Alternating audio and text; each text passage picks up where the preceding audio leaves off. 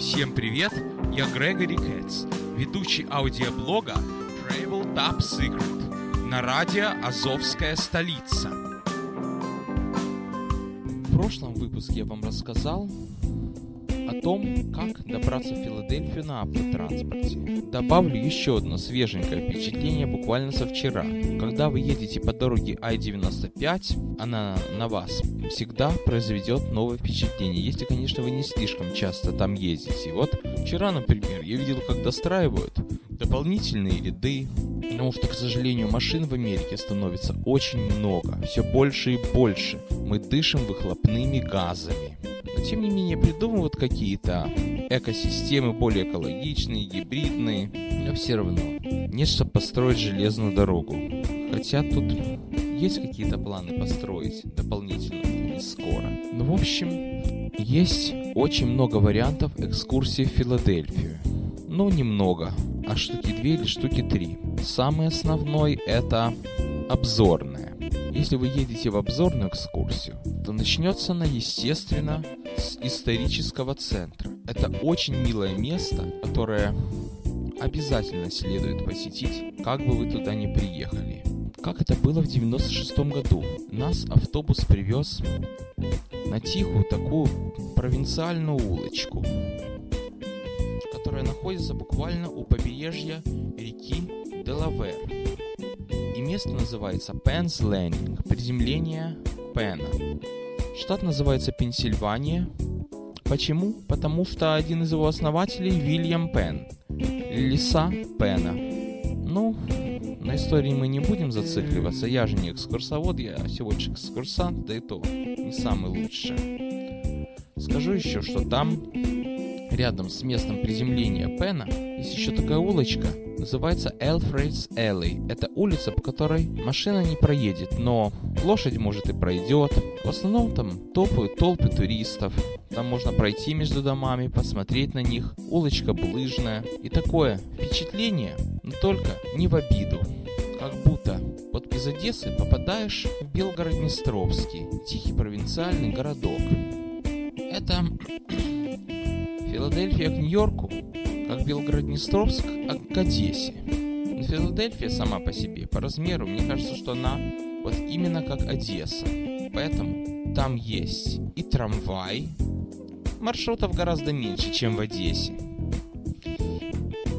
и троллейбус, 2-3 маршрута.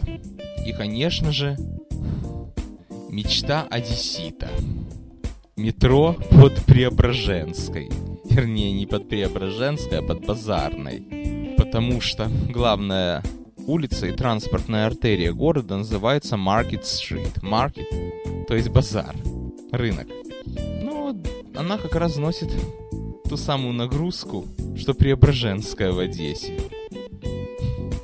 Ну, в общем, если вы едете в обзорную, вы где-то часика, полтора гуляете по этому историческому центру, дома там не выше четырех этажей. Они такие кирпичные, они такие старинные. Вам экскурсовод расскажет всю историю, как образовалась Америка, когда подписали декларацию о независимости, что привело к образованию Америки. Я это тоже могу рассказывать, я это все учил по школьной истории. Когда все это ты слушаешь в экскурсионном автобусе, то ты забываешь, что месяц назад ты имел большую голову с этим классе. Ну и, конечно же, вас поведут к зданию Дворца Независимости Independence Hall. Именно там 4 июля 1776 года была подписана Декларация о независимости Соединенных Штатов 13 представителями первых 13 оригинальных штатов. Помните, об этом говорил в прежнем подкасте? Ну и, конечно, колокол свободы вы увидите. Вот как вчера экскурсовод уточнил, этот колокол уже четвертая его копия, потому что там они рушатся, они ломаются. Один из них, по-моему, при первом ударе же дал сбоя. Теперь, если вы едете в Филадельфию на экскурсию не обзорную, а, скажем, целевую, то большее внимание вернее основное, уделят объекту посещения, а потом либо до того, либо после того вам буквально мельком покажут исторический центр из окна автобуса. А повезет, выведут, и вы немного пройдетесь минут пять вокруг колокола свободы. Еще что там есть в историческом центре. Там есть такой торговый ресторанный комплекс, куда вы можете зайти что-то покушать и воспользоваться туалетами. И туда заводят русских туристов. Так один раз, когда я там был без экскурсии, я увидел ту самую группу. К одной женщине подхожу, спрашиваю что-то и говорю «I speak Russian». Она говорит «Really?» То есть «Действительно ты говоришь?» Оказалось, это была группа русских туристов. Значит, теперь насчет целевых экскурсий в Филадельфию. Что там есть, кроме исторического центра? Города Америки очень похожи, но в каждом есть своя изюминка. Например, Нью-Йорк славится Уолл-стритом, финансовой столицей мира. Бостон славится своими университетами, известными на весь мир. Кстати, в Нью-Йорке есть не хуже. А Филадельфия славится еще и тем, что там очень много внимания уделяют музеям и искусству. Больше, чем в других городах. Поэтому туда есть отдельная экскурсия в масонский храм, есть отдельная экскурсия на выставку цветов, которая проводится раз в году, в марте. Есть экскурсия в оригинальный музей Барнса, который имеет отдельную историю, которую вчера нам рассказывал экскурсовод. Я не могу эту историю повторять, это вы на интернете поищите. Когда-то была экскурсия, которая охватывала арт-музей, но, к сожалению, ее больше нет.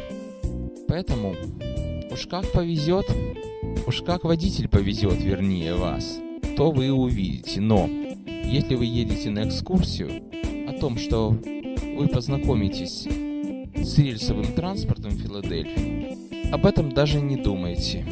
Хотя, если вы в историческом центре увидите вход в метро, зайдете туда, простоите минутки две, вы можете увидеть одну электричку. О Филадельфии можно говорить часами, как о всей американской истории, но добавлю еще один очень важный бытовой момент. Если вы едете в обзорную Филадельфию, вам покажут, кроме центра города, еще и музей Родена. Это очень интересный музей, в котором собраны многие работы великого скульптора Агюста Родена. Но кроме этого, оставшуюся половину дня вы проведете в садах Дюпона или Longwood Gardens, но это такой вот большой и прелестный ботанический сад. Вчера мы тоже посетили один, но не ботанический сад, а парк скульптур, тоже находящийся между Нью-Йорком и Филадельфией. О ботанических садах и парках скульптур я вам расскажу отдельно. На сегодня все. С вами был Грегори Кэтс.